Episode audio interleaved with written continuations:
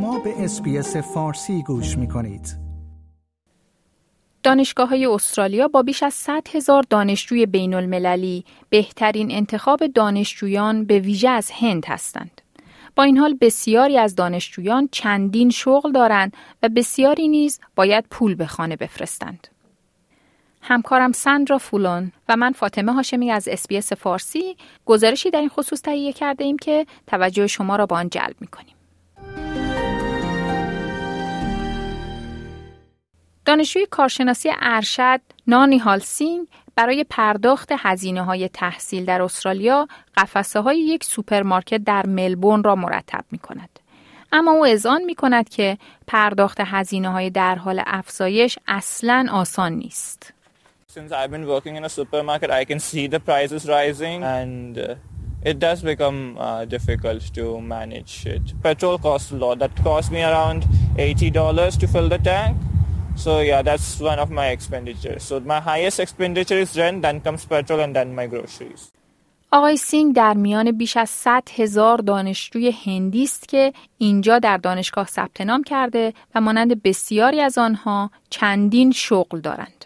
آقای سینگ در سال گذشته برای دریافت مدرک کارشناسی ارشد دو ساله در رشته مشاوره توانبخشی در دانشگاه لاتروب از هیدرآباد هند وارد استرالیا شده. او از اجازه ساعات کاری نامحدود برای دانشجویان نهایت استفاده را می کند. اما به اعتقاد فیل هانوود مدیرعامل انجمن آموزشی استرالیا فشار کاری بر دانشجویان نگران کننده است او می‌گوید برخی از دانشجویان در سه و یا حتی چهار شغل مشغول به کار هستند که به طور بالقوه تحصیل آنها را به خطر می اندازد. برای دریافت ویزای تحصیلی در اینجا متقاضیان باید ثابت کنند که حمایت مالی لازمه را دارا هستند. اما آقای هانوود می‌گوید انتظار می رود برخی از دانشجویان همچنان به کسب درآمد خود ادامه دهند. و این به معنی تحصیل تمام وقت با داشتن چندین شغل استرس است که منجر به افزایش تقاضا برای دریافت کمک های سلامت روان می شود.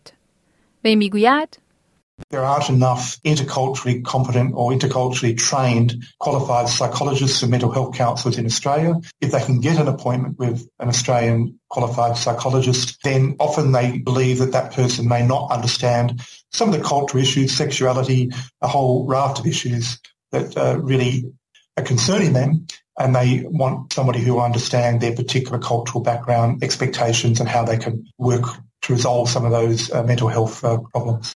در شش ماهه آخر سال 2022 وزارت کشور گفته 44 هزار درخواست ویزای دانشجویی از هند شده که به این ترتیب از چین با تقریبا 39 هزار تقاضا پیشی گرفته است.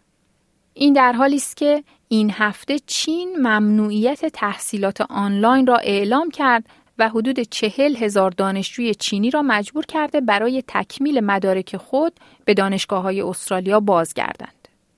شرمن یانگ معاون رئیس دانشگاه آرمایتی در ملبورن است و او می‌گوید که دانشگاه ها مشغول آماده سازی بیشتر برای آموزش حضوری و بازگشت به زندگی عادی دانشگاهی پس از بیماری همهگیر هستند.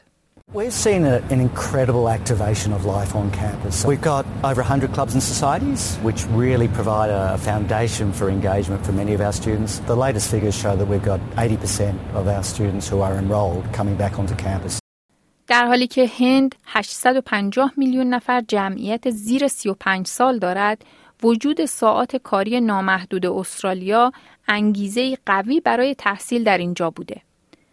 با این حال آقای هانوود می‌گوید که این موضوع به زودی تغییر خواهد کرد چرا که وزیر کشور کلر اونیل اعلام کرده که از جوان امسال سقف 20 ساعت کار در هفته یا تقریبا همین حدود را بازگرداند.